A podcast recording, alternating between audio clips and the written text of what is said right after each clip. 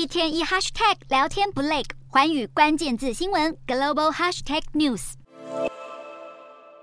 这一节的寰宇大话题，我们要带大家来看到是根据媒体报道指出，受惠在中国疫情趋缓，还有餐饮业逐渐复苏，让中国字节跳动旗下平台抖音 TikTok 有意进军到外送市场的部分了。目前呢，正在三个地方，也就是北京、上海跟成都来进行相关测试，最快有机会在三月份的时候，就可能在中国各省来推出外送服务了。分析指出，抖音的布局主要是看看准外送市场的商机可期，并且有意和长期称霸外送市场的阿里巴巴，又或是美团来做竞争，分得中国庞大的外送市场一杯羹。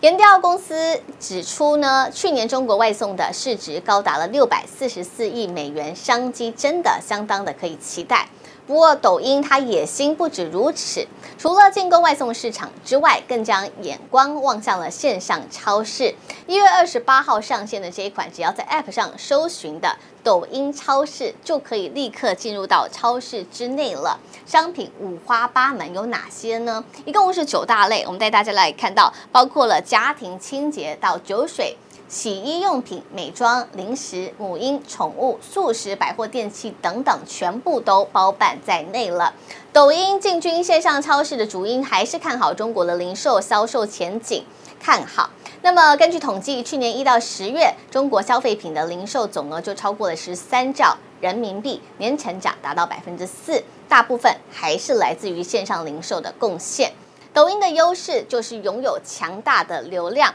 目前来看到它的用户数已经达高达了八点四二亿人，日常的活跃人数也有超过七亿。那么它的一些劣势，还包括目前的竞争对手也都很强。目前包括了电商平台淘宝、阿里还有京东都已经成功在市场打下了知名度了。未来抖音能否成功，真的还是得等待时间来证明了。